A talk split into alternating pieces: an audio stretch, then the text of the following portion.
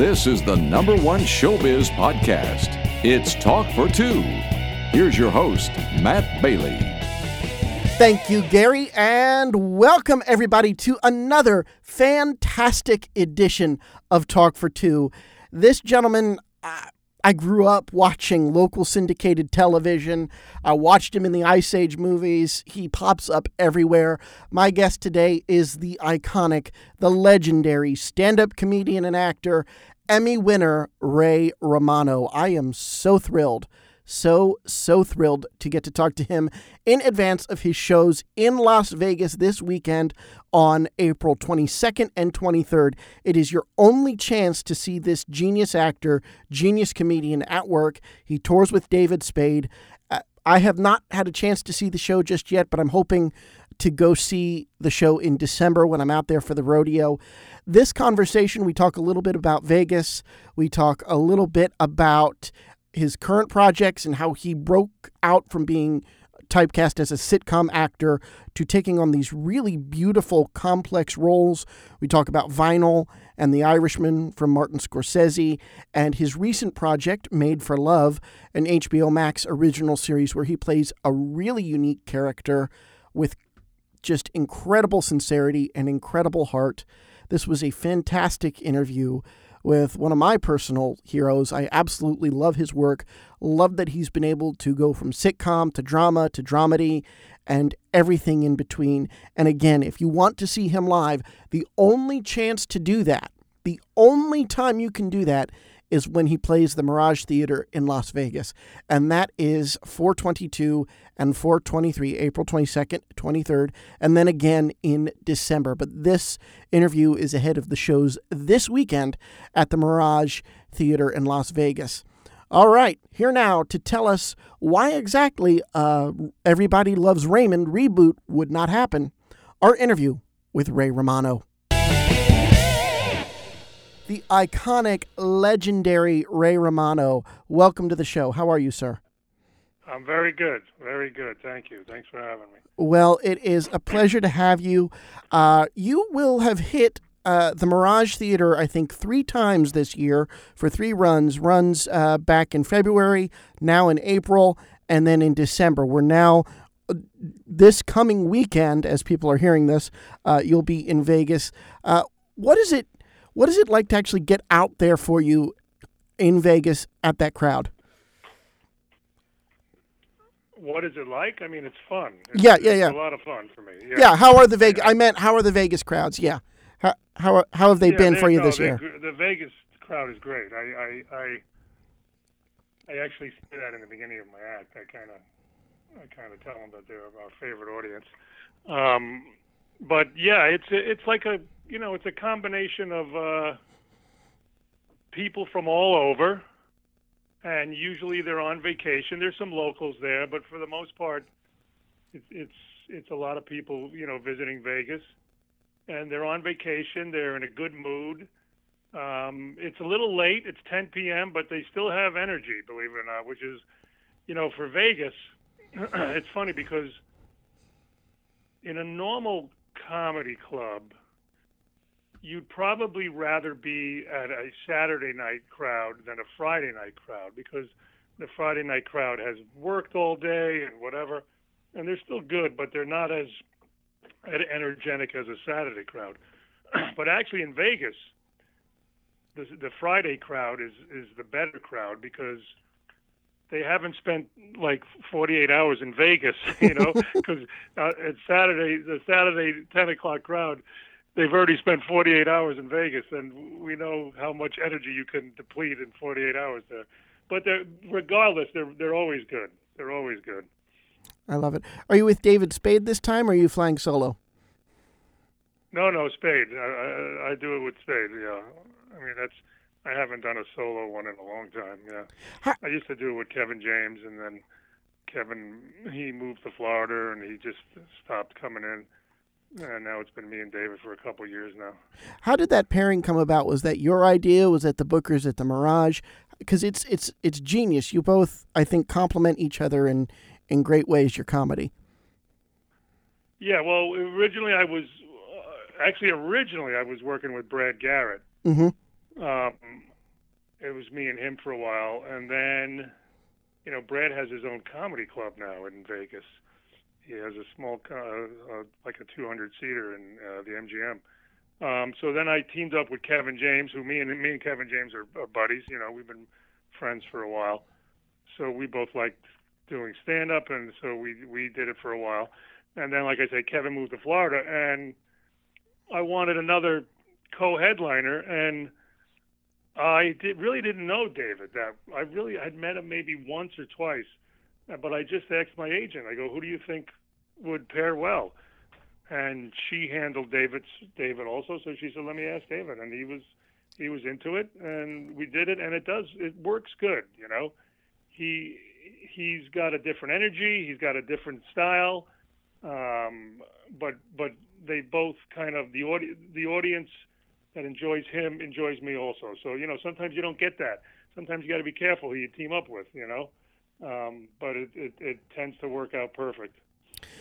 When did you start performing after COVID, and what was that like for you? When did you get back on stage? Yeah, we did our first one in October.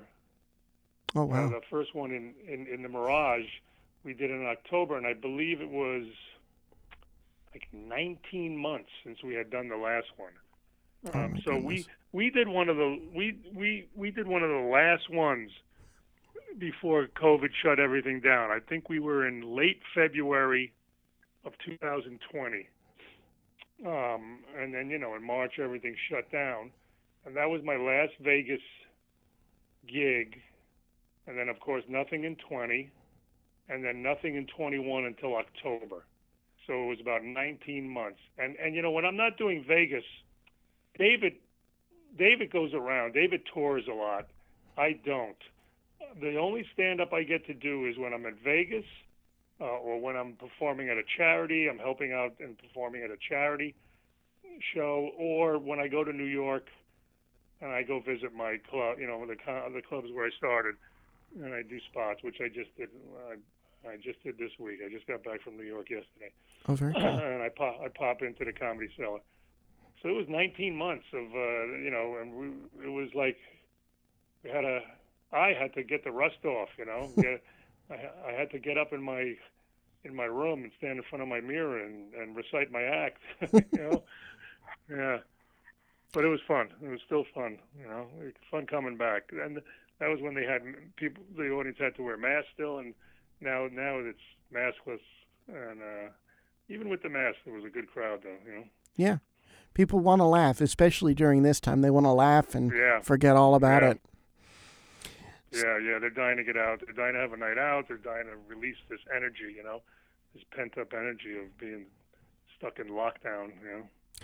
was now I always swore that if I got you on the phone, I would ask you about this.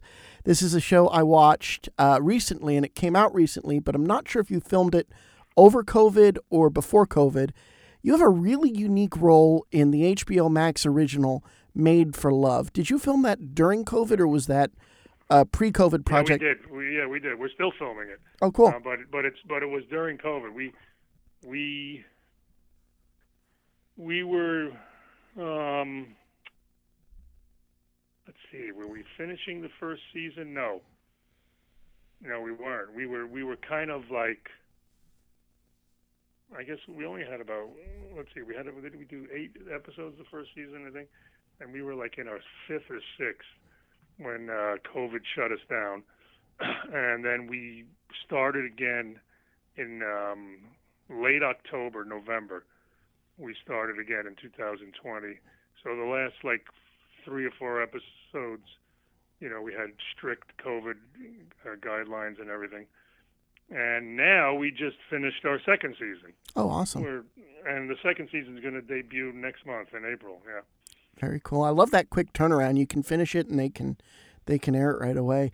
Yeah, we finished about February, maybe maybe the beginning of February. We just wrapped uh, the second season. Yeah. That's really cool. What drew you to the role? It's such a unique character. and what research did you do for a character who's in love with a sex doll?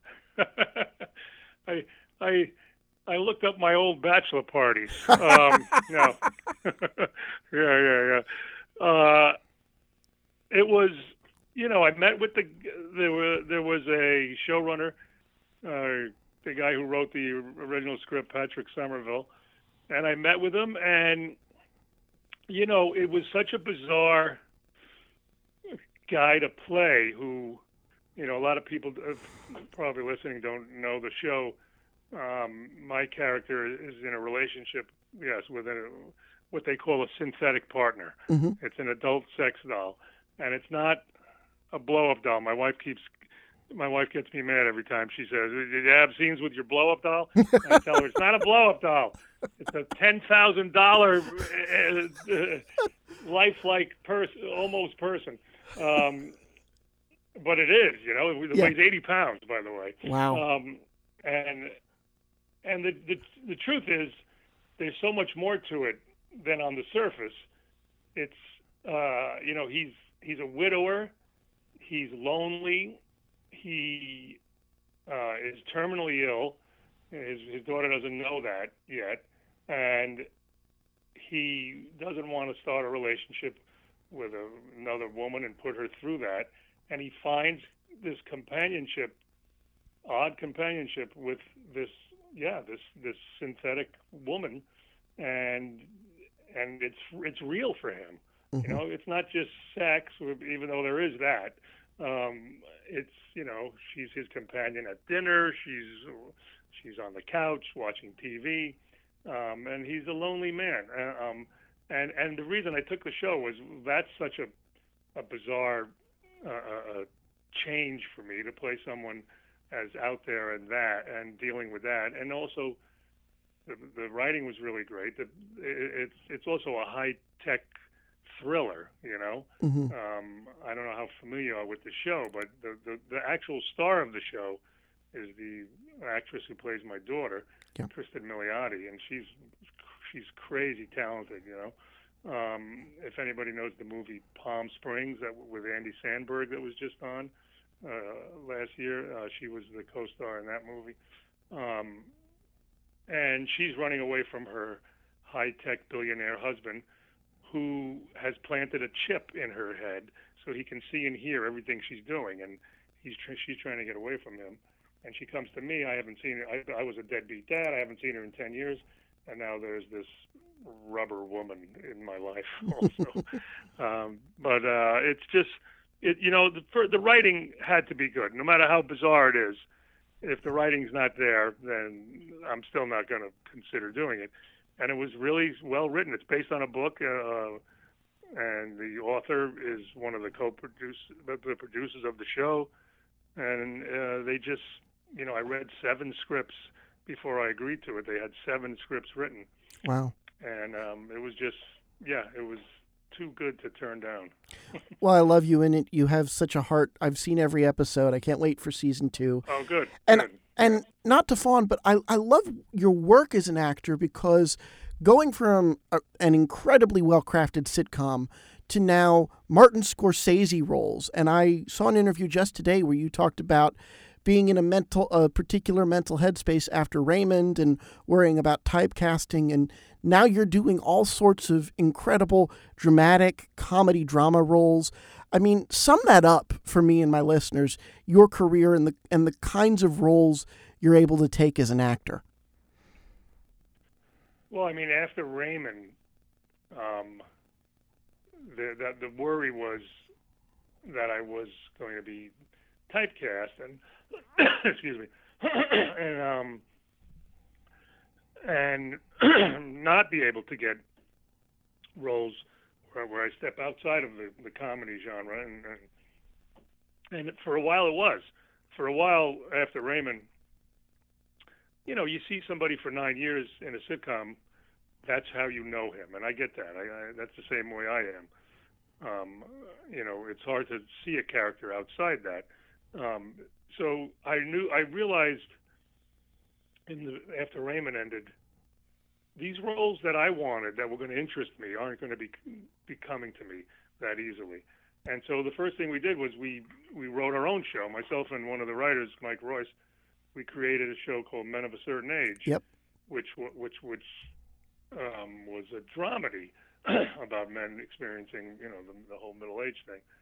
and that lasted two seasons, and we we got some great reviews, and we won the Peabody Award, and then we got canceled. Usually, when you win a Peabody Award, it means you're people think you're good, but nobody's watching you. Um, so um, yeah, we ended up getting canceled, but but I, at least I got out there, and and and and I people got to see me do something besides the sitcom character, and then I was still waiting for the next thing to happen. And you know, there were a couple scripts coming my way, but a lot of them were kind of broad comedies, which I didn't really want to get into. Um, uh, and I was a fan of Parenthood, the show Parenthood, and it was after three seasons of Parenthood, I had I was a little friendly with the guy who was running it, Jason Katims, and I I called him up to congratulate him. excuse me, after the Sure. third third season finale, and um, I told him, uh, "Hey, you know, I'm on, this is when Men of a Certain Age got canceled." And I says, by the way, I'm unemployed in case uh, you're looking for stories, you know. And I was kind of half joking, and that, but he took me up on. it. He goes, well, wait a minute, are you serious? Uh, he goes, but I got to be honest, we can't afford you, you know. And I says, I told him, listen, I love the show, so if you're serious and you can write something for me uh, and you really want to, don't worry about the money. I'll, I'll, the money is not the object for me. Um, and we hung up then, and I thought, eh, who knows. And about a week later, my agent called me and said, uh, "Hey, did you tell Jason Katims you would work for uh, for hardly any money?" And I said, "Yes, I did." And he was he was not happy about that. Um, but that's what happened. They wrote they wrote me a, a role, and I was on the show for the next three years. And so that was another step where people got to see me do a little bit of dramatic work. But I got to be honest. I'll tell you what the big if if I'm if I'm I mean I think I would have gotten some and I did get good stuff. I got the big I got the big sick, you know, I got so so little by little I was stepping away from from the sitcom uh, character and people were accepting me. But I think the big thing was that when I when I auditioned for Scorsese, and this was for not for the Irishman, but was before that was the show uh, uh, Vinyl, right? Yeah, right. he was directing and producing Vinyl, the pilot. I had to send a tape in, uh, you know, and I sent it. I had to audition on tape and send it in. So I did it in my house, you know.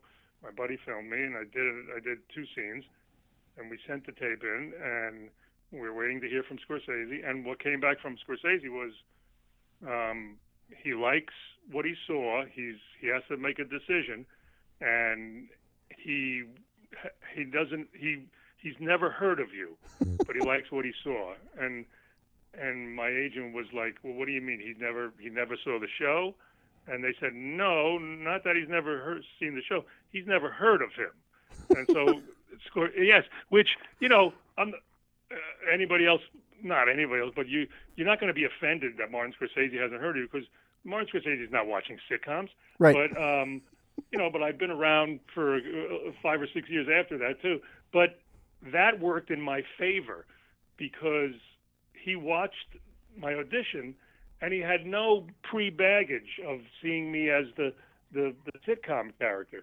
So he just watched what he saw and he liked it, and he hired me. And that's how I got into his little, you know, he, he once he kind of has you in his Rolodex, he tends to like to use the guys that you know.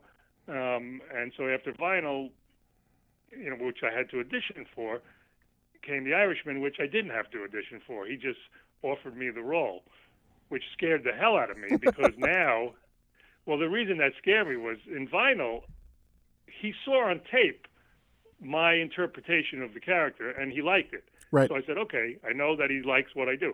For The Irishman, it's a different character, and he's just giving me the role. So now, what if I get on set and I and I suck? you know, he he he he has no idea what I'm going to do with this role. So it was it was quite nerve wracking, but it turned out to be okay. I love it. I love it. Real quick before we get back to Vegas, my one Raymond question. It's the question everybody's asking every former sitcom star ever. Revival, reboot, would you, would you be open to it? Well, um, the revival. Um, I don't know what that means. If revival means get together with the cast that's remaining and you know go on a talk show and show clips and all that, something like that Friends did. Mhm. You know, absolutely. Uh, a remake, no. no. We would never. Me and uh, Phil Rosenthal, who was the showrunner, you know, um, we both agreed we we we never want to do that because first of all, they never end up being as good. And Right. second of all, the two major cast members are, are gone. You know, Yeah. the, the mother and father are are no longer with us, and and they were such a big part of the show. And one of one of the kids is uh, sadly is gone also. You know, so it just it just wouldn't feel right doing it. Um, uh, but getting together and having a clip show or whatever, I think uh, Phil Rosenthal has been trying to get that going. You know, trying to get that in work, and, and I would do that in a second. Yeah, I mean, I still see, I still talk to Patty. I don't see her as much, but I, I do see Brad Garrett a lot. We we play poker together. We go out together. You know, um, we're all good friends, and uh, it would be nice to get together. Oh, actually, over Zoom, we did a for charity.